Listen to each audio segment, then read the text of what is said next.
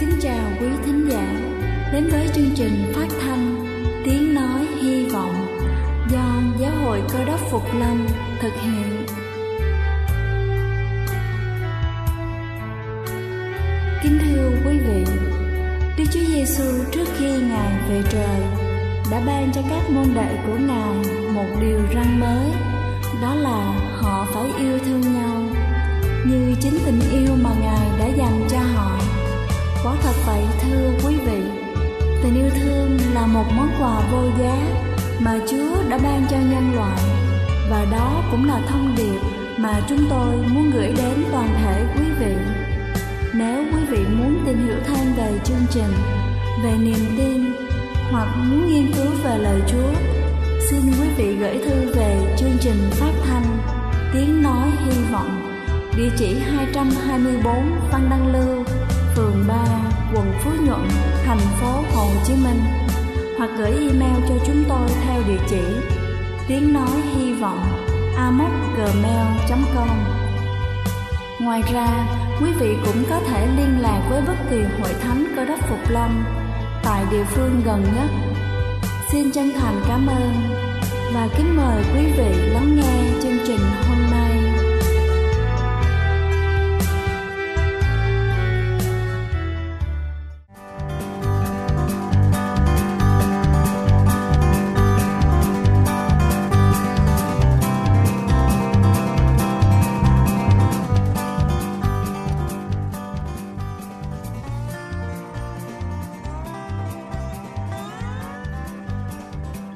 Xin thân ái kính chào quý vị thính giả thương mến. Chúc quý vị có một buổi sáng với tinh thần thật sảng khoái để làm thật tốt công việc của mình.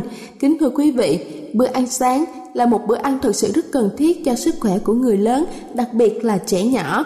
Một bữa ăn sáng dồi dào với đầy đủ protein, canxi, chất xơ, thực sự là cần thiết cho sự phát triển của trẻ, giúp cho trẻ có đầy đủ sự phát triển cả về thể chất lẫn tinh thần. Hôm nay chúng ta sẽ cùng nhau tìm hiểu về sự quan trọng của bữa ăn sáng đối với trẻ nhỏ. Đầu tiên đó chính là nạp năng lượng khởi động cho ngày mới. Sau giấc ngủ đêm, cơ thể đã chuyển hóa toàn bộ số thức ăn từ tối, nên dạ dày sẽ trong tình trạng không có gì và cơ thể thiếu nhiên liệu. Hãy cho con của chúng ta ăn sáng để bổ sung đạm, vitamin và các khoáng chất cần thiết cho cơ thể nạp đầy đủ năng lượng, khởi động cho một ngày mới khỏe khoắn. Thứ hai đó chính là duy trì trọng lượng cơ thể cho bé ổn định khi không ăn bữa sáng, bé sẽ đói bụng và muốn ăn những đồ có chứa nhiều năng lượng để nạp năng lượng. Điều này có thể khiến cho bé dễ bị tăng cân hoặc là làm cho trọng lượng cơ thể không được ổn định, lên xuống thất thường. Thứ ba đó chính là giúp cho bé học tập tốt hơn. Để trẻ học tập tốt hơn thì hãy cho trẻ ăn sáng đầy đủ để cung cấp năng lượng và dinh dưỡng, giúp cho trẻ tập trung học hành, tăng khả năng tiếp thu bài vở hơn. Thứ tư đó chính là tăng cường hệ miễn dịch. Khi cho trẻ ăn sáng, năng lượng cơ thể của bé đầy đủ dẫn đến việc trao đổi chất diễn ra thuận lợi hơn, giúp cho cơ thể trẻ phát triển khỏe mạnh và tăng sức đề kháng, giúp cơ thể ít bị các bệnh đau ốm vặt như là sổ mũi, cảm hay là sốt. Thứ năm đó chính là cải thiện tâm trạng của bé. Khi đói, cơ thể thiếu năng lượng khiến cho bé cảm thấy mệt mỏi, mất tập trung hoặc là cảm thấy lo lắng khi học tập, buồn ngủ hơn. Thứ sáu đó chính là bảo vệ hệ tiêu hóa Thức ăn được đưa vào dạ dày buổi sáng có tác dụng kích thích sự tiết dịch vị cho cả ngày, giúp cơ thể tiêu hóa tốt hơn, duy trì hoạt động tiêu hóa và cảm giác thèm ăn, giảm sự khó chịu ở dạ dày. Nhịn ăn sáng hoặc là ăn qua loa có thể làm cho trẻ bị đau dạ dày sớm, tiêu hóa thức ăn kém và co thắt bụng. Bữa sáng cũng là một thời điểm rất tốt để cho cơ thể hấp thu vitamin và các khoáng chất. Thứ bảy đó chính là ăn sáng giúp tránh tình trạng béo phì ở trẻ. Ăn sáng mỗi ngày giúp cho trẻ có được thói quen ăn uống điều độ, đồng thời tránh khỏi việc ăn vặt, một trong những nguyên nhân gây chứng béo phì ở trẻ em. Và cuối cùng đó chính là ăn sáng giúp cho trẻ giảm các vấn đề về răng. Những trẻ bỏ bữa ăn sáng thường có xu hướng ăn nhiều bánh kẹo hơn trong ngày, tiêu thụ lượng đường cao hơn, do đó sẽ bị mắc những vấn đề về răng miệng. Kính thưa quý vị và sau đây là một trong số những nhóm dinh dưỡng cần thiết cho trẻ như sau: protein và sắt có trong các thực phẩm như là cá, trứng và các loại hạt. Sắt có vai trò trong việc hình thành huyết sắc tố. Thiếu sắt sẽ dẫn đến việc thiếu máu và ảnh hưởng đến trí nhớ của trẻ. Thứ hai là thức ăn tinh bột. Thức ăn tinh bột có nhiều trong cơm, khoai tây, mì và cháo. Tinh bột giúp cho trẻ có thể chuyển hóa thành năng lượng cần thiết cho cơ thể. Thứ ba đó chính là trái cây và rau xanh nhằm cung cấp cho cơ thể trẻ những chất xơ và những chất vitamin. Và cuối cùng đó chính là sữa tươi chứa rất nhiều khoáng chất và vitamin cần thiết cho cơ thể trẻ như là protein, chất béo và canxi.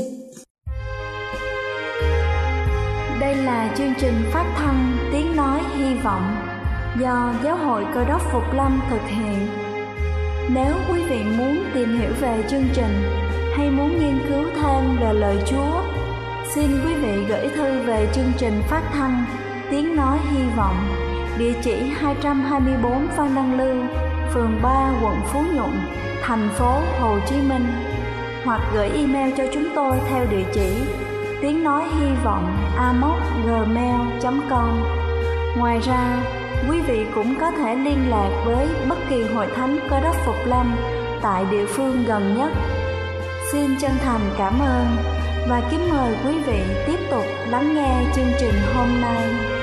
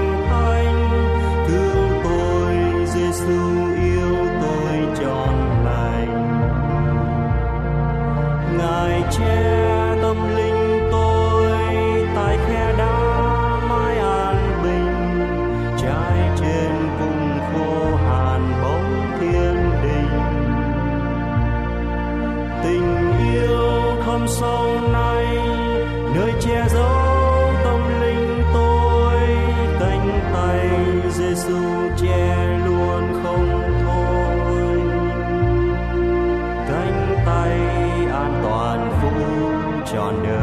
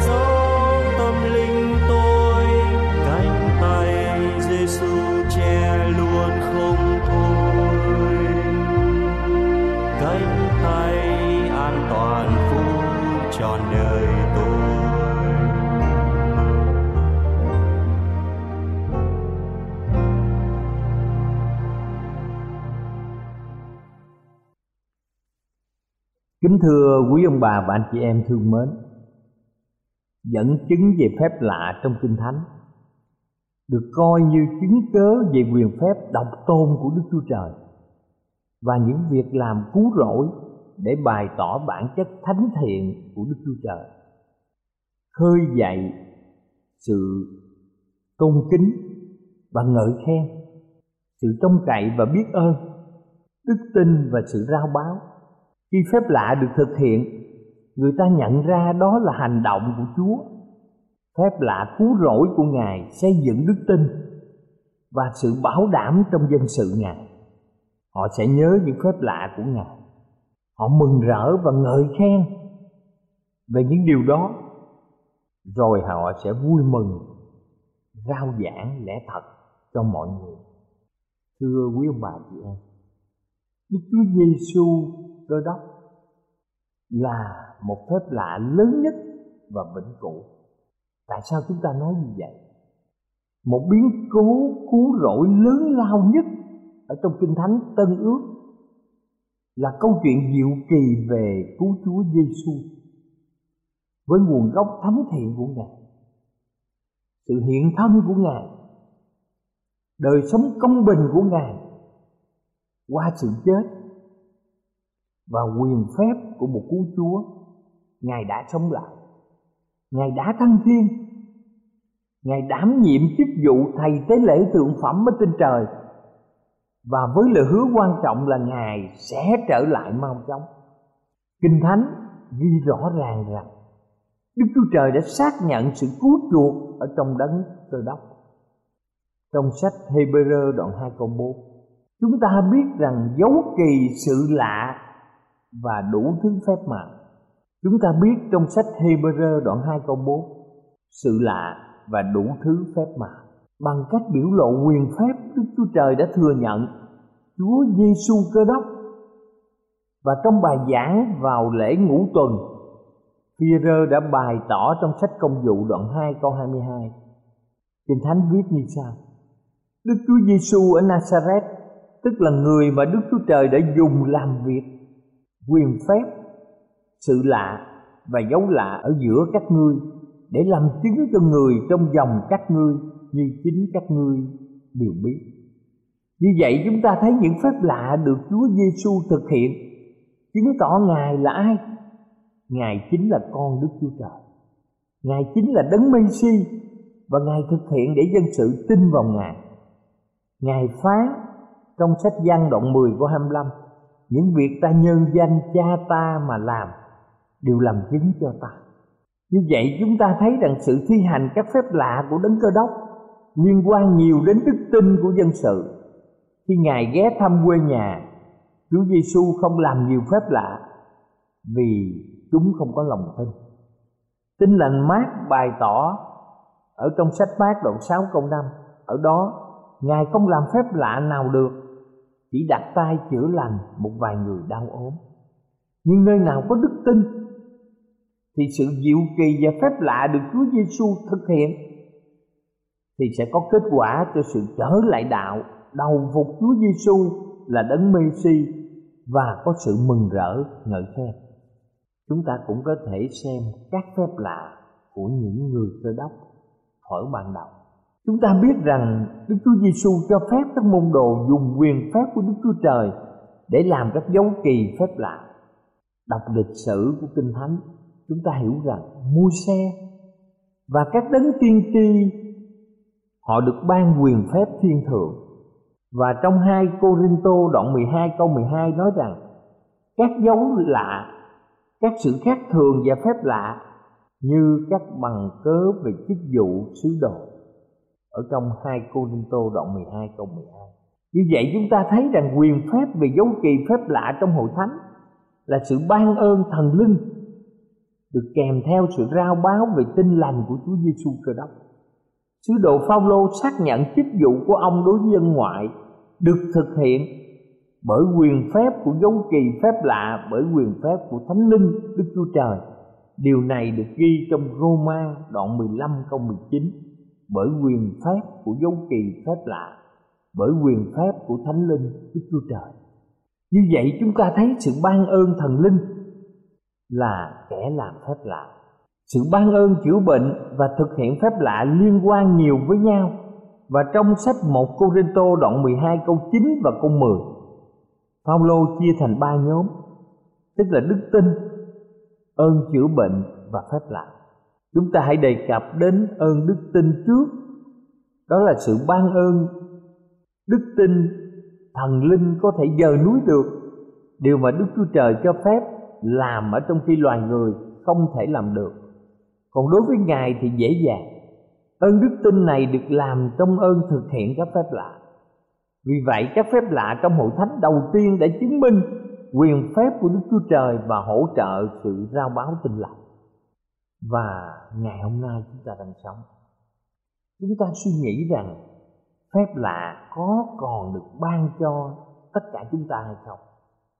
Chúng ta biết ngày nay, khi một người phạm tội, khi một người mất quyền công dân, khi một người phạm các tội trong bộ luật hình sự, rồi ở trong xã hội có nhiều người nghiện ma túy, có nhiều người hung bạo, có nhiều người làm những công việc tàn ác.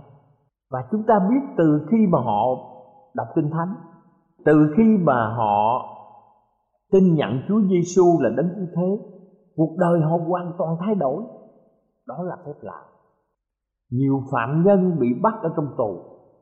Khi ra, họ đã có mối liên kết rất nhiều tội ác ở bên ngoài và nhiều người họ tái phạm. Tuy nhiên một số người mà họ có cơ hội đi theo đường lối của chúa, thì họ đã không tái phạm. Như vậy bản chất của phép lạ thay đổi, chúng ta thấy theo thời gian.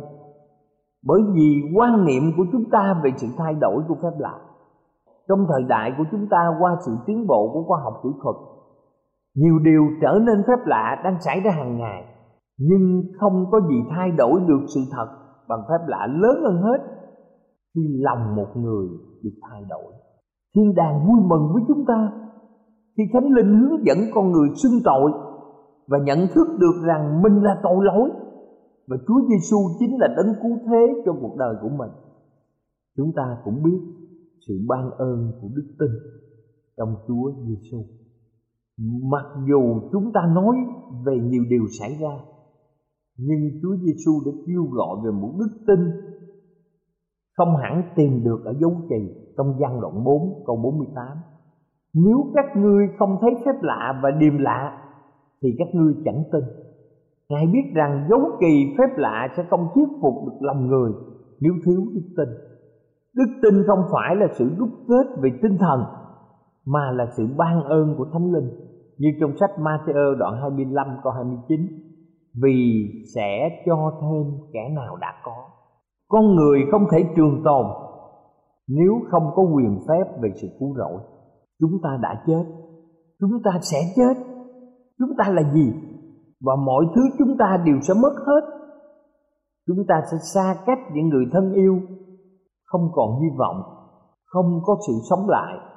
Không có sự sống vĩnh cửu nếu đấng cứu thế không sống lại. Và chúng ta không đặt đức tin nơi ngài. Chúa Giêsu là một dấu kỳ, là phép lạ vô đối trong ơn phước của Đức Chúa Trời mà trong một gian đoạn 5 câu 12 khẳng định rằng, ai có Đức Chúa Con thì có sự sống. Ở trong các nhà lãnh đạo tôn giáo ở trên thế giới, và mọi người, ai cũng trải qua sự chết. Duy có Đức Chúa Giêsu Ngài sống lại. Ngài thăm viếng mọi người trong 40 ngày ở trên đất này và khi Chúa Thăng Thiên đã có 500 người chứng kiến việc thăng thiên của Ngài, Khi một người đến ngã tư, Người này muốn hỏi con đường mà họ sẽ đi. Gần đó, có một quan tài của một người chết Và một người đang đứng bên đường. Chắc chắn người lái xe sẽ hỏi người sống, Chứ không ai hỏi người chết. Và Đức Chúa Giêsu chính là đấng sống. Ngài đang ở trên thiên quốc đang làm công việc điều tra và phán xét. Ngài là đức chúa trời toàn năng. Đức chúa trời tạo ra mọi điều ở trên đất này. Và đức chúa giêsu là ngôi hai trong ba ngôi của đức chúa trời là đức cha, đức con và thánh linh. Thưa quý ông bà chị em, ngài vốn có hình đức chúa trời, song chẳng coi sự bình đẳng mình với đức chúa trời là sự nên nắm giữ. Chính ngài đã tự bỏ mình đi lấy hình tôi tớ và trở nên giống như loài người. Ngài đã hiện ra cho một người tự hạ mình xuống, vân phục cho đến chết. Cũng vì đó nên đức chúa trời đã đem ngài lên rất cao và ban cho ngài danh trên hết mọi danh. Điều này được ghi trong sách Philip, đoạn 2 từ câu 6 đến câu 9 điều kiện sau cùng cho sự đảm bảo trong đấng cơ đốc là chúng ta được dư dật về quyền phép của Đức Chúa Trời. Làm thế nào mà chúng ta được dư dật về quyền phép của Đức Chúa Trời? Bằng cách nào chúng ta có tâm trí để hành động của Đấng Cơ Đốc? Tinh thần khiêm nhường của Ngài đã rộng mở cho sự tuôn đổ những ơn phước thiên thượng vào tâm trí chúng ta. Đấng Cơ Đốc ban chính Ngài cho chúng ta. Đó là phép lạ lớn hơn hết phép lạ đó xảy ra mọi thời đại. Ngài là giải pháp cho mọi vấn đề của chúng ta. Chúng ta có chấp nhận ngài chăng? Chúng ta thực hành ơn phước thiên thượng sẽ tràn đầy trong tâm chúng ta. Và chúng ta xem rằng có phép lạ và hội thánh cơ đốc phục lâm ngày hôm nay hay không? Hội thánh cơ đốc phục lâm là hội thánh giữ trọn vẹn 10 điều răn. Hội thánh không bỏ bất kỳ điều răn nào theo lời truyền khẩu và giữ theo điều răn ở trong kinh thánh. Hội thánh tuân giữ việc ăn uống và bảo vệ cơ thể như kinh thánh yêu cầu. Và hội thánh tin nhận đức chúa giêsu là đấng cụ thể tín đồ hội thánh cơ đốc phục lâm lôi kéo sự chú ý về đức chúa trời ở trong quyền phép. Thứ nhất, hội thánh cũng kỷ niệm quyền phép tạo thế qua ơn phước của ngày sa bát đó là điều răn thứ tư, mà ngày nay nhiều hội thánh và điểm nhóm, thờ Chúa các nơi, họ đã không tuân giữ ngày này. Ngày sa bát là khi mặt trời lặn ngày thứ sáu cho đến mặt trời lặn ngày thứ bảy. Đó là ngày mà chúng ta kỷ niệm sự tạo thế. Ngày nay nhiều hội thánh đã chuyển qua giữ ngày thứ nhất, tức là ngày chủ nhật, thay vì ngày sa bát là ngày nghỉ như điều răn yêu cầu. Thứ hai, hội thánh cơ đốc Phục Lâm xưng nhận Chúa Giêsu cơ đốc làm cứu Chúa và nhận thức được quyền phép về sự hiện thân của Ngài, sự chết cứu chuộc, sự sống lại, sự thăng thiên và chức vụ đấng trung bảo trên trời của Ngài. Ngoài ra, không có đấng nào khác, không có một người phụ nữ, một người đàn ông nào có thể làm đấng trung bảo thế cho Chúa Giêsu. Thứ ba, hội thánh sửa soạn cho phép lạ của đấng cơ đốc tái lập. Tất cả những điều này đặt trọng tâm vào Đức Chúa Trời, năng lực và quyền phép của Ngài để chương trình được ứng nghiệm. Đức Chúa Trời chia sẻ quyền phép với tất cả chúng ta. Trong cách đặc biệt, tất cả quyền phép trên trời dưới đất đều ban cho Đức Chúa Giêsu Cơ đốc. Ngài chia sẻ điều đó với các môn đồ ơn đức tin và quyền năng diệu kỳ được hứa ban cho tất cả chúng ta qua đức thánh linh. Ngài chia sẻ điều đó với hội thánh của ngài. Để nhận được những ơn phước này, chúng ta chỉ cần nói với Đức Chúa Giêsu phải. Và phép lạ hơn hết của Đức Chúa Trời trong Đức Chúa Giêsu Ngài luôn nói với chúng ta phải. Vì chân cũng như các lời hứa của Đức Chúa Trời đều phải trong Ngài cả ấy cũng bởi Ngài mà chúng tôi nói Amen làm sáng danh Đức Chúa Trời đã sức giàu cho chúng tôi Ngài cũng lấy ấn mình mà đóng cho chúng tôi và ban của tinh Đức Thánh Linh trong lòng chúng tôi. Điều này được ghi trong sách 2 Cô Rinh Tô đoạn 1 từ câu 20 đến câu 22. Phải, chúng ta nói Amen. Chúng ta làm sáng danh Đức Chúa Trời và Ngài cũng lấy ấn mình mà đóng cho tất cả chúng ta và van của tinh Đức Thánh Linh trong lòng tất cả chúng ta. Thưa quý bạn chị em thương mến, Đức Chúa Trời của chúng ta là Chúa của toàn bộ phép lạ. Để có được một phần trong phạm vi hành động quyền phép, tất cả chúng ta cần phải nói phải với Đấng Trời Đông. Không ai có thể làm gì nếu Đức Thánh Linh ơn của Đức Chúa Trời trên chúng ta. Vậy sự cam kết cứu chuộc trong Đấng cơ đốc là sự cam kết cứu chuộc của chúng ta. Khi chúng ta nhận được thần linh của Ngài trong lòng như một sự ký thác để bảo đảm những điều trong tương lai sự cầu nguyện cá nhân và mọi người chúng ta tin rằng chúng ta sẽ có kinh nghiệm về phép lạ như sứ đồ Paulo đã cầu xin một cách thuyết trong Roma đoạn 15 câu 13. Vậy xin Đức Chúa Trời của sự trông cậy làm cho anh em đầy dẫy mọi điều vui vẻ và mọi điều bình an trong đức tin. Hầu cho anh em nhờ quyền phép của Đức Thánh Linh được dư dật sự trong cậy.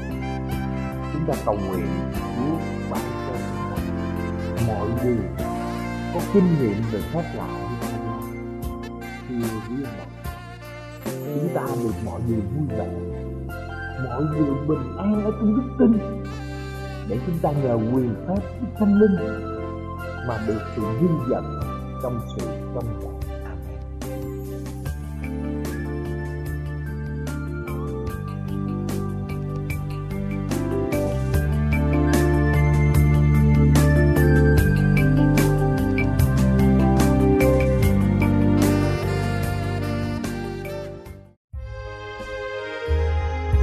Đây là chương trình phát thanh Tiếng Nói Hy Vọng do Giáo hội Cơ đốc Phục Lâm thực hiện. Nếu quý vị muốn tìm hiểu về chương trình hay muốn nghiên cứu thêm về lời Chúa, xin mời quý vị gửi thư về chương trình phát thanh Tiếng Nói Hy Vọng, địa chỉ 224 Phan Đăng Lưu, phường 3, quận Phú Nhuận, thành phố Hồ Chí Minh hoặc gửi email cho chúng tôi theo địa chỉ tiếng nói hy vọng amos@gmail.com Ngoài ra, quý vị cũng có thể liên lạc với bất kỳ hội thánh cơ đốc phục lâm tại địa phương gần nhất.